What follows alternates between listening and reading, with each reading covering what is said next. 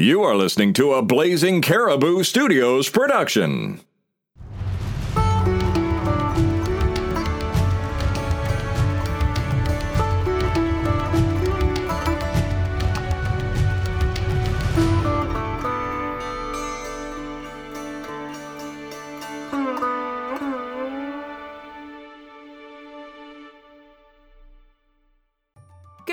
Morning, everybody. This is Victoria, your dog guru, and today we are talking about anticipation and how it affects your dog.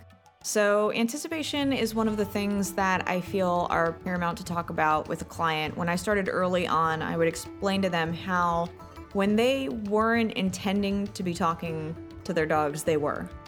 And their dogs were always anticipating a specific response or a specific payoff uh, reaction. There's a lot of different terminology that surrounds this particular topic, but essentially what it means is they learn to read the same patterns that you may completely dismiss. You know, just like we've talked about with any, you know, separation anxiety, some dogs are acutely aware of, you know, their owner picking up their shoes means they're about to deuce out. And then some dogs aren't fine with it at all. They get really stressed out, they're not happy about it. Um, they can get downright pissed and destructive. So it kind of depends on the dog you have in front of you. But what it what doesn't change is that all dogs have a form of anticipation, whether it's positive or negative. Um, with with positive or negative association links, you're gonna see it in any dog. A- any dog that you ever have, they all have an association. A really simple one to remember would be, you know, the anticipation of mealtime or a walk you know, everybody knows that when their dog sees them and, you know, they pick up a leash, they know they're they're anticipating a walk. So that's a very rudimentary way of explaining what anticipation can signify to a dog. Now, take that same event and let's kind of tear it apart a little bit. So the first part about it is when you pick up a leash, it essentially to the dog signals a response okay, not only are we going for a walk, but there's going to be exposure to new stimuli. Your dog isn't thinking in technical terms, but in reality, he's thinking, okay, I'm going to have an outlet. So when your dog starts anticipating that, the excitement of that can build into what? Anxiety.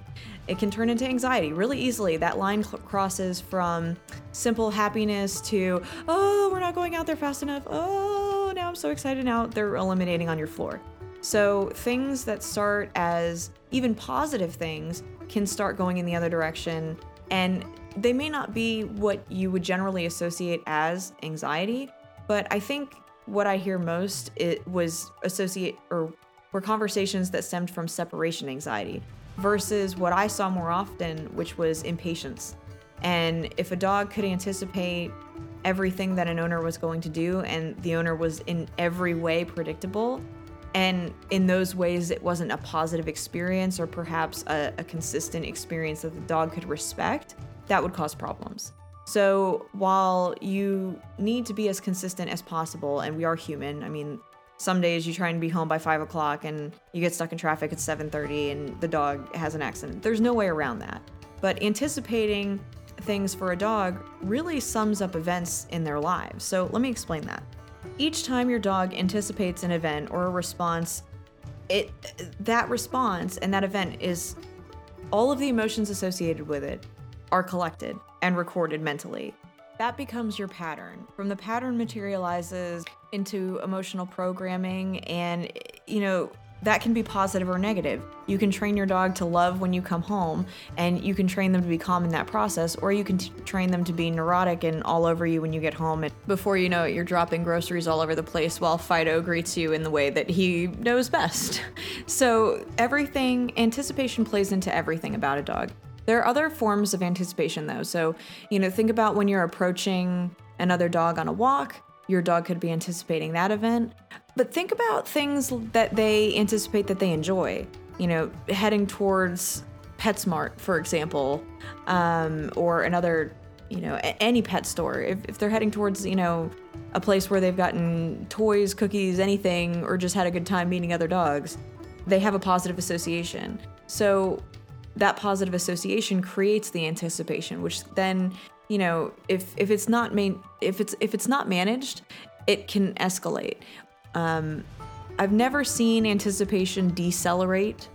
So, you know, when you're talking about, oh, they're excited because they're about to get fed, well, you know, if you don't have a solid sit and wait or a sit and stay during mealtime and they're not calm, they're going to be wolfing that food down. They're more likely to hack pieces up, um, you know, just eat way too quickly, uh, inhale way too much. So, anticipation can play into many different roles and facets of a dog's life. Now, this all may seem obvious, but when you're training, you consider it. But when you don't realize you're training, that's really where the danger comes in. Because uh, I'll give you an example. I have a really intuitive puppy. He learns when we're trying to teach him good things and he learns when we're all shut down for the day. So, you know, for example, he figured out how to get out of any door in the house. Uh, he's only 15 weeks, so it's it's early, but you know, when you have a dog that can rationalize and reason through a problem, then they're anticipating the resolve, the result, the ultimate goal that they had, and that huge payoff that emotional payoff. So if he got outside, right now the weather is cooler than what it normally is, and he's obsessed with being outside. And because I'm recording, he can't be because he's always with me. So, to give you an example, you know, I'm sure he would like to bust out of the doors and he could be anticipating that. And in, in that anticipation, we've seen him bat at the doors a couple of times to try and go out. Not because he has to relieve himself, but because he just enjoys being out there. So, you know, it, there there again, you know, we're running into something negative from what was just him enjoying the nice weather. Uh, but it went unmanaged, and by not having him in a downstay and giving him something constructive and fun to do, like chew on a bone or play with a toy or you know play a little tug with him and then do what I wanted to do, I was asking him to do nothing, actually. I, I, I said nothing to him. I, I, gave him no direction whatsoever. I just let him wander around. And that's exactly what I would have advised a client against. I wouldn't tell them just to let a, a, a puppy wander around. I would have told them, you, if your eyes can't be on the puppy, the puppy either needs to be in a crate or a safe space that's equivalent to a crate, um, a lot of people like pens or baby gated areas. It depends on your dog, your lifestyle, your situation, your personal choices. But when you can't have your eyes on a 15 week old puppy and their jaws are huge already, you have to make choices. And today was not my finest morning. Uh, so as a result of that, I did what any owner did I, ha- I made a mistake. That said, it was very quickly corrected. I immediately hustled him towards, you know, the place that he's allowed to be and asked him to do something he knows really well. He's he knows all of his cues. So, you know, I could ask him to do a, combination of cues and then I brought him outside to make sure he didn't have to go potty and these are the things that anyone will deal with. You know, when you have a puppy, this is normal. This is your daily life. You're going to be going out a lot. You're going to be managing accidents a lot. Uh, to give you another example, talk about anticipation. It happens for people too. You know, if you have had a bad experience on a walk, you could be anticipating if you've had a bad engagement with a neighbor or a neighbor's dog, you could be anticipating on every walk having another run in with them. Well, because you're feeling that, everything you feel feeds right from one end of the leash to the other. Just like you can feel their stress, and when they're getting all tense and worked up, they can feel that from you. So, projection is really important, and state of mind is even more important. So, take deep breaths, um, if there are areas in your neighborhood where you know a certain person or a certain event is for sure going to happen, I don't say avoid it altogether, but you need to get your head straight before you can handle the problem. So, you know, I don't, I'm not encouraging you to avoid it, but first you need to manage your stress, which may mean doing simple exercises at a distance and then slowly closing in on the distance, just the way you would with your dog if your dog had an anxiety response. The other thing that can cause anticipation is um, like I had a, a client dog and he knew when we rounded a corner about four blocks away that we were closing in on a dog that at one point in his life had attacked him. And it, now this sounds like it sounds rudimentary to most people. Well, just avoid that part of the walk, just go a different direction. Well, the owner had a very valid point, which was first of all, he used the dog for work. Um, I won't go into what he did, but the dog needed to be able to respond appropriately in, in nearly any situation. And as a result of that, he didn't want to hide and behind a problem and use a crutch by just avoiding it and going the other way. And one of the things that he said I wish more people were aware of if I don't fix this, this will become something else too. And that's true. So when you're dealing with anticipation, here the dog was getting all worked up as we, I mean, his his body language shifted. He started rolling forward on his shoulders. He would start stalking forward. He would lower his head. He was ready for a battle that he had already been subjected to once before. Um, I guess the dog was loose in the neighborhood and attacked him and his dog. And luckily, both of them survived, but it obviously left quite a mark on the dog. So he had, for a while, been avoiding that area um, after trying to pass it several times and it just being an absolute disaster. Like his dog got to the point where he was trying to scale the fence to get at this dog and give him the what for. So you have to choose your battles until you get somebody qualified involved. And I do mean qualified. Qualified doesn't mean somebody who answers the phone who says they're a dog trainer. When you're dealing with um, specifically anxiety and aggression, I always re- recommend uh, a qualified behaviorist who you've spoken with people who have had success through their programs who you could call with questions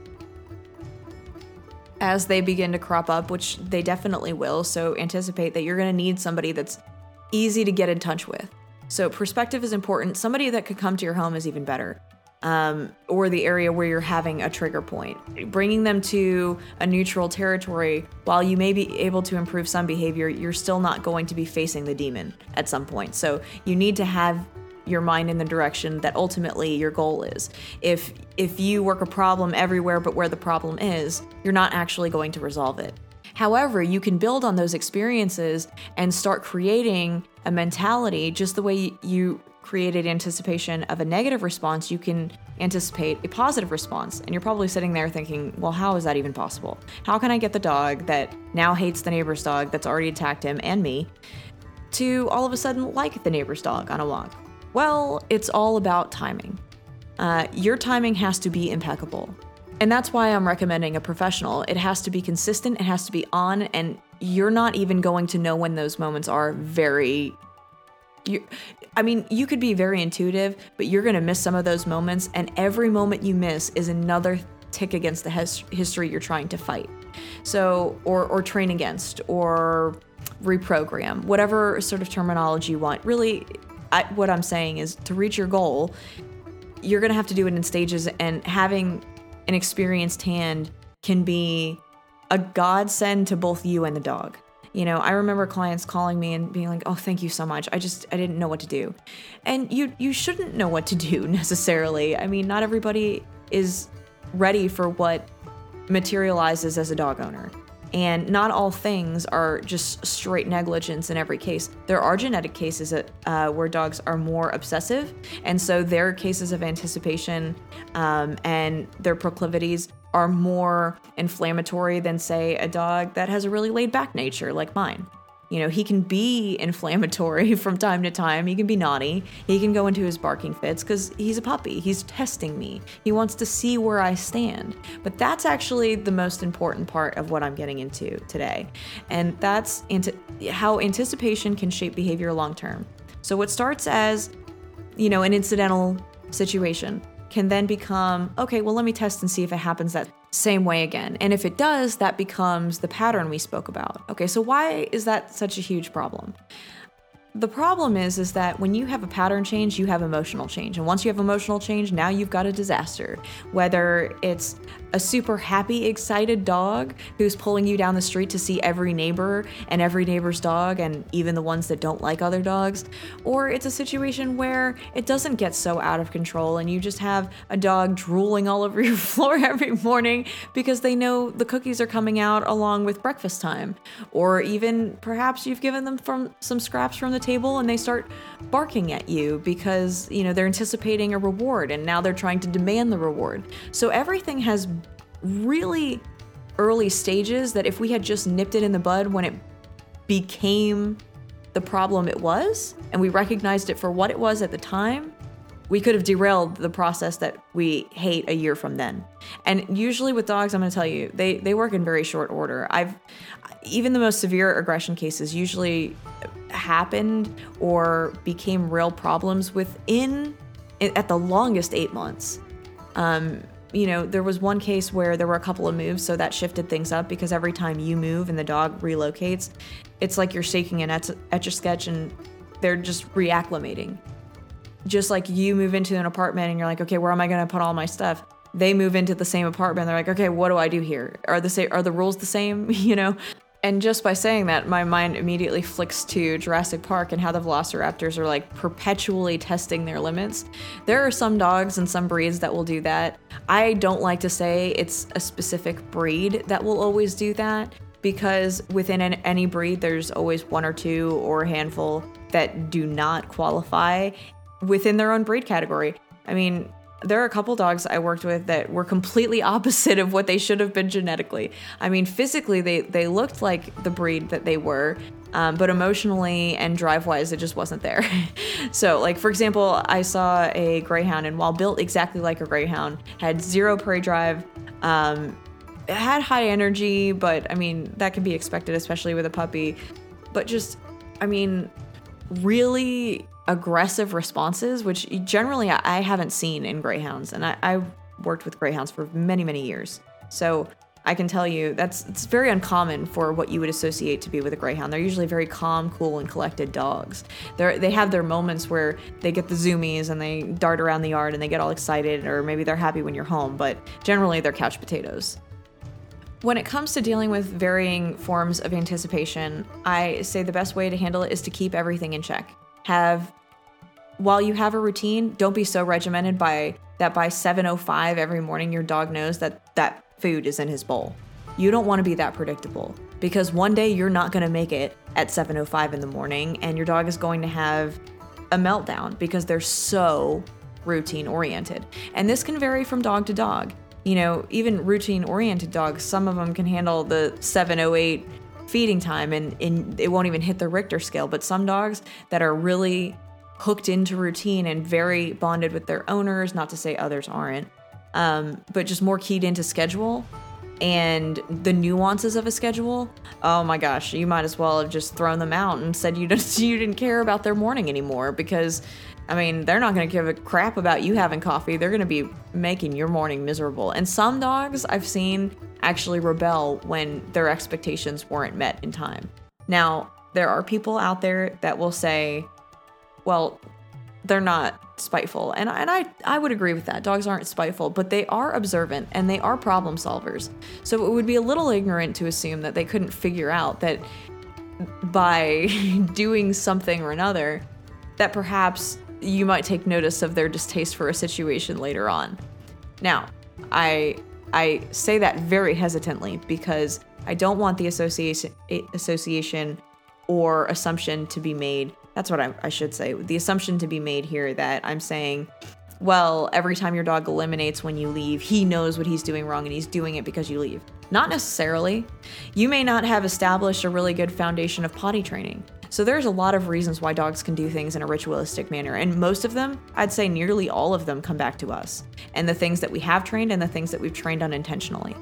So I, I mentioned earlier how my dog, you know, went about bopping on the door and I had to escort him back to his place and, and tell him where he needed to be and what he needed to be doing and there's safety in information for dogs. You just don't want to get too much verbiage in there. Simple cues, real communication, a little assurance, you know, um, treats can be very helpful, uh, but at least physical contact where they get a physical a little pet, you know, oh, what a good boy, those things, they, they're getting that feedback and that gives them trust in the relationship and the dynamic that you're trying to build.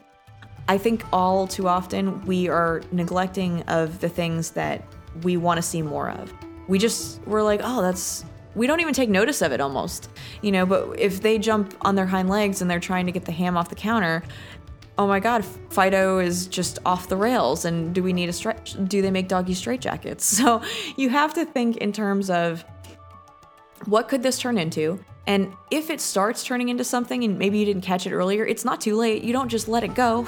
just start backing up a little bit. And by the way, if you have very specific questions about anticipate anticipatory behaviors, then please email me at dogguruhereforyou at gmail.com or you can join us on uh, the Facebook groups. It's Dog Guru Hounds if you search on Facebook for that, and then uh, Dog Guru Podcast, uh, Facebook.com slash Dog Guru Podcast. If you aren't, if you haven't already liked our page, that's the best place to follow us and what's going on.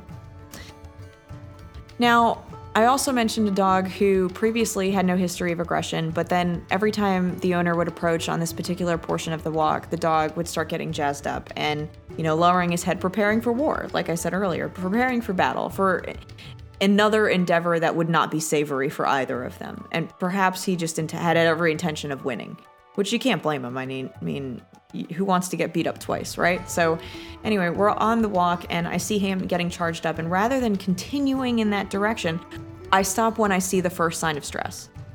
Yawning can be stress, licking can be stress. When when I was describing the behaviors that he would exhibit, I wasn't that was during a consult. I don't need the dog to get to that level during training work. My goal is not to continue re engaging with the fire, it's to start putting them out and teaching them coping mechanisms, better and healthier skills to manage stress, and also for the owner because, you know, unknowingly, his owner was getting just as stressed as he was. He was getting nervous that they were getting closer to the house. He didn't want his dog to be stressed. He didn't he didn't want to give up, but he also didn't know how to be unemotional. And you know, one thing about a good uh, trainer that can actually run over to you, somebody who has hands-on experience and also the education and and the wherewithal to back it up, that's when you can have security in knowing, okay, there is someone who is going to walk me through this process. I won't be doing it wrong anymore. I'm going to be making progress and headway. And that needs to be playing in your mind constantly. This is going to get better. Oh, it's going to get better. Oh, he's improving. Oh, she's improving.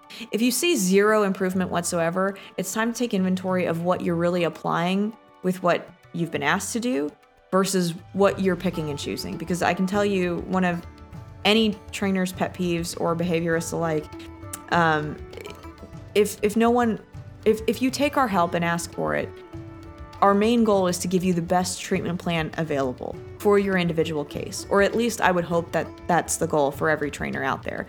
Um, in my view, nobody gets into working with dogs because they want to be harmful towards them. They want to enjoy what they already enjoy and just make money at it. So when I started seeing the dog get charged up, we would have to stop. I would ask the dog to sit. I would ask the dog for eye contact. I would re- get the dog to reconnect to me, focus on me, and then we would return to the walk, still heading in the direction of the trigger. And now we didn't make, we didn't, the very first time we didn't make it all the way to the yard. Why was I going to blow him up like that? There was no reason to do that because at one point we got, oh, I would say two blocks away from what we'll call the red zone. And he he was showing me enough progress and enough promise that I was like, this is where we stop. And the guy goes, Well, we're only two blocks away. And I said, You know, sometimes you quit while you're ahead and have a good memory because you don't want them to unravel in your hands because that breaks trust. Which then brings me to another form of anticipation, and that's relationship, anticipation, and trust. Now, that seems kind of, um, I mean, a little far fetched most people look at me and they go, well, no matter what I say to my dog, he'll come back running and licking my face. Yes, that's true, but that has nothing to do with trust. Your dog is not going to um, adhere to your will in every context, or certainly not respect you in a public format if you don't have a rapport that would give them incentive to do that. And I don't mean incentive like cookies, I mean incentive like how often do you sit down with your dog and have a good session and it's not complicated and then you have a good playtime and then they can go go be a dog? If you're not doing that often enough often enough in your day you're shorting them and you're shorting the relationship you could be building and you are for sure it is for sure going to affect your training and the quality of of responses you receive in return from your dog.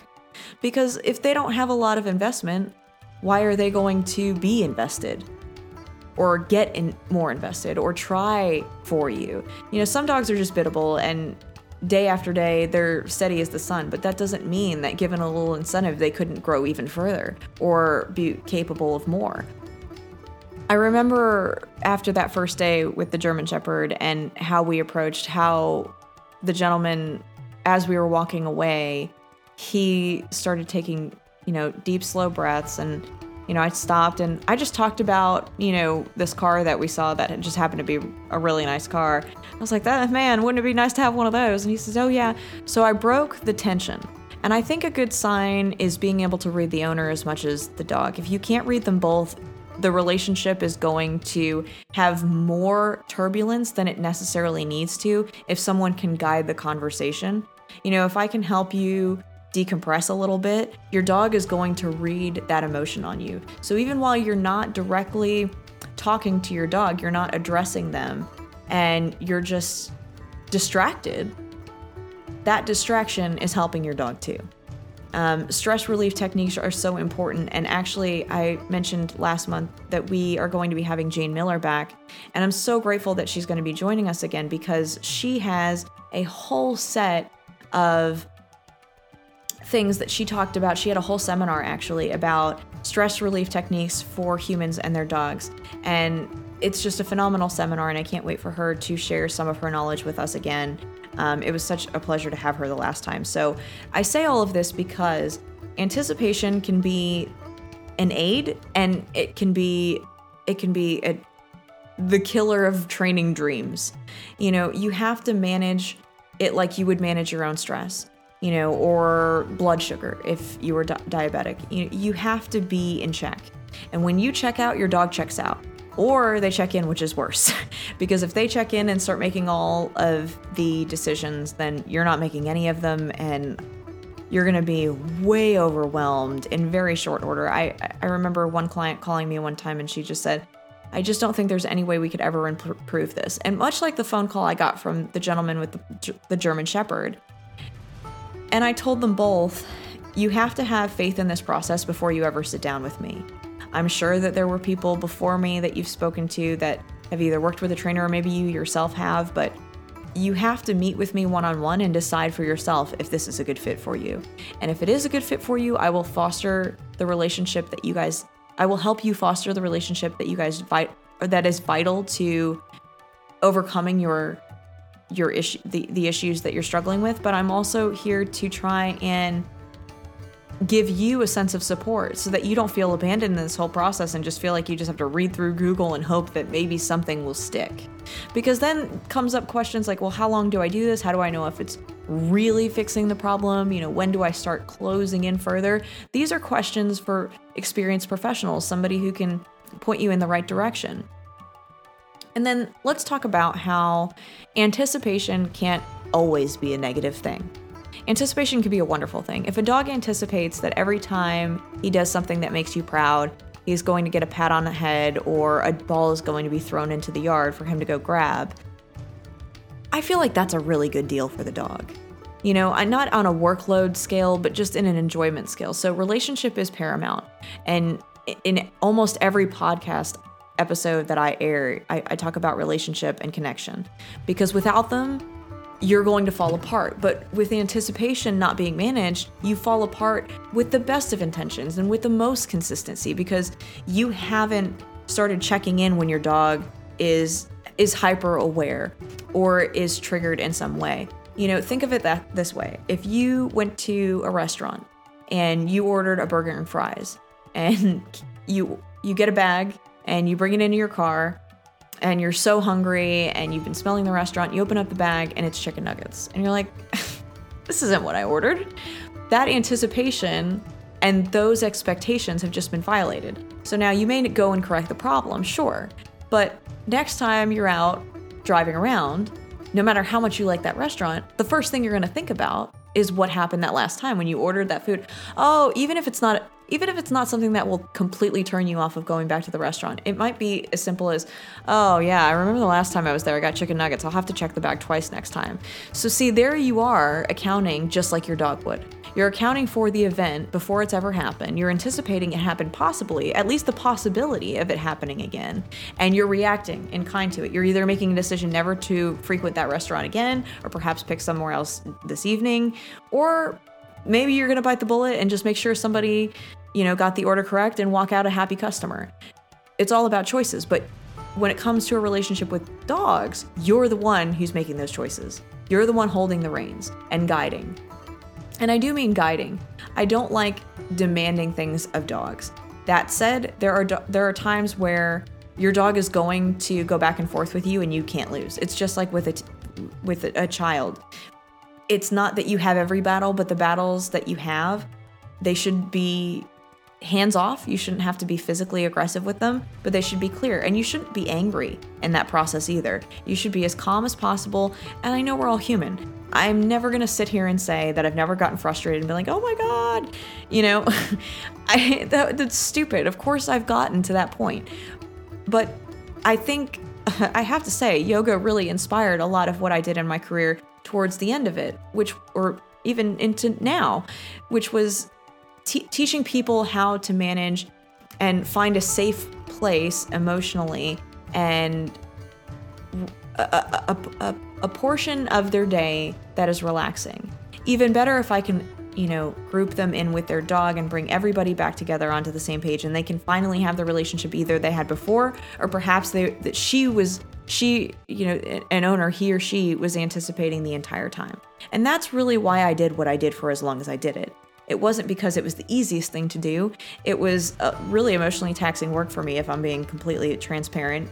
Um, and one reason why I'm only doing consulting work right now and, and web sessions. So if you're interested in either of those, please uh, check the show notes. I always have a link in there if you'd like to schedule with me. The best way to schedule, though, um, especially more recently since the, the calendar is filling up quite a bit, is just go ahead and um, email me and I'll get you the next available slot and we'll we'll go ahead and meet that way. I would love to help owners who are out there who are listening to the show and they need some guidance and perhaps you're dealing with issues that you're thinking, "Oh, well, anticipation. Of course my dog's anticipating a bad event. How do I handle this? How do I turn this around?" Uh, so sessions with me one-on-one are exactly where we would discuss things exact things like that. I've even had people send videos ahead to me and say, you know, this is what my dog is doing. So this way I have even a visual of what's going on. So the more information you send, the better. Um, and if you're interested in that, we're still running a special for that. So please email me. It's dogguru here for you at gmail.com if you would like a private session with me. They can also be recorded so you can listen to them later on. So it's kind of like your private one on one podcast with me. So now some of you are probably sitting there wondering did we ever turn the corner and get all the way to that house or even close to that house with the German Shepherd? And the answer is yes, we did. And actually, we did it in four weeks. And I was doing only week, once a week sessions. I, the most I would do with a client would be twice in a week, and that was in very, very rare and volatile cases where the owner themselves could have been at risk, and but they didn't have the ability to turn the dog over to somebody like me uh, be it finances or feasibility in, in other areas, be distance, what have you.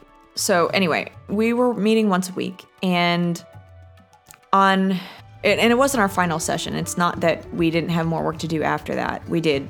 Before the owner felt completely comfortable letting me go, it, it really, I was ready before he was. Uh, but before he felt really comfortable, he wanted to put the dog in every possible situation and just fully vet him, which I felt was a very responsible decision. In fact, I would guide clients through that. It's just, I studied behavior and I was studying his dog's behavior constantly, so I could see what was underneath the hood even though he couldn't. So sometimes you have to manage emotions with a client. If it makes them feel more comfortable, I see no reason doing it if it's not harmful to the animal or the client or someone else certainly it wasn't harmful to me if the client needed a little bit more one-on-one with somebody who was experienced in case something did pop up that he wasn't accounting for or ready for. So by the fourth class, we made it all the way to the um, um, by the fourth class, we made it all the way to the house, and the other dog on the other side of the fence. I mean, I'm surprised the fence fence was still standing because that dog was highly was just highly he was volatile. He was pissed off that anybody. Definitely not a socialized dog. Um, I wouldn't bl- blame the fact that he wasn't friendly on himself. It, by the looks of it through the fence, not that I was peering on purpose, but there were gaps. He had a chain around his neck and perhaps didn't know much about anything, and the chain was probably a result of this last debacle.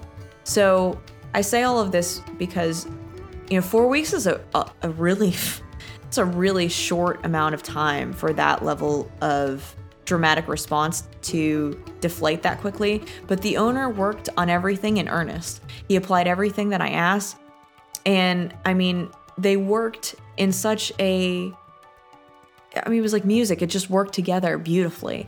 They had such a good rapport before I was ever in the picture that really this was just a hiccup in the relationship where the dog had never lost trust in the owner the dynamic he had with the owner. He just lost trust in himself and his his own confidence and then started getting triggered and wanting to defend his owner because his owner was nervous about the consequences of what could happen.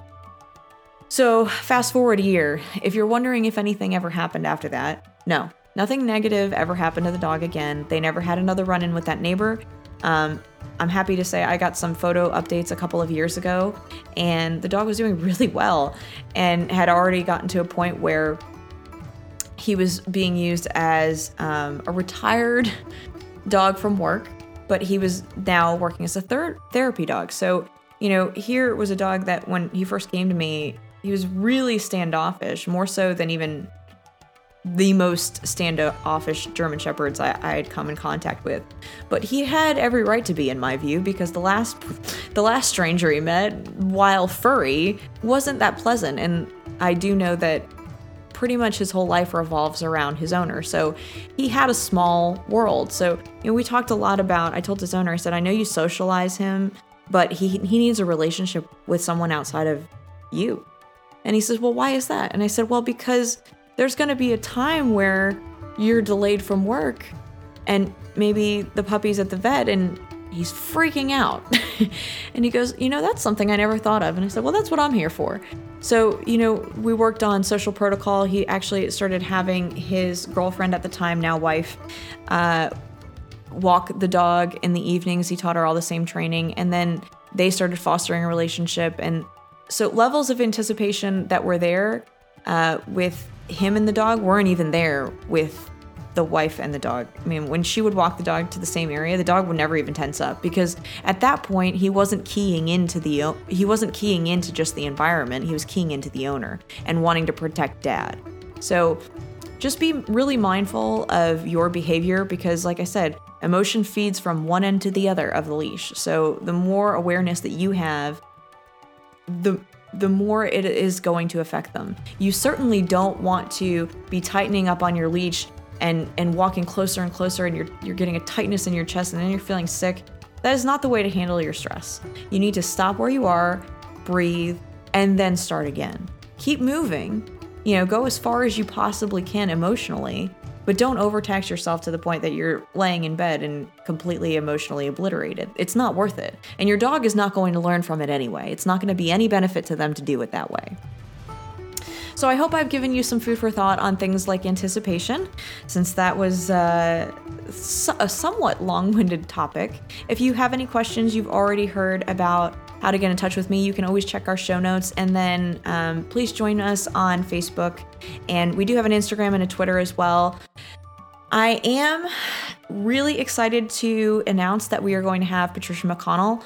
She's served as a huge inspiration for my career, but she's also a phenomenal author and speaker. So if you have any interest in any of her books or you have interest in checking her out, please check out our previous episode and also our Facebook page. I've posted links to her information.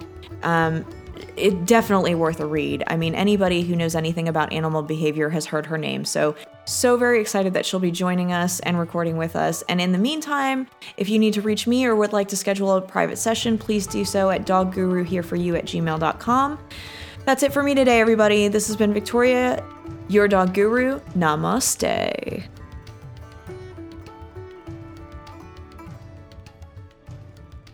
You've been listening to a Blazing Caribou Studios production. Support and subscribe to our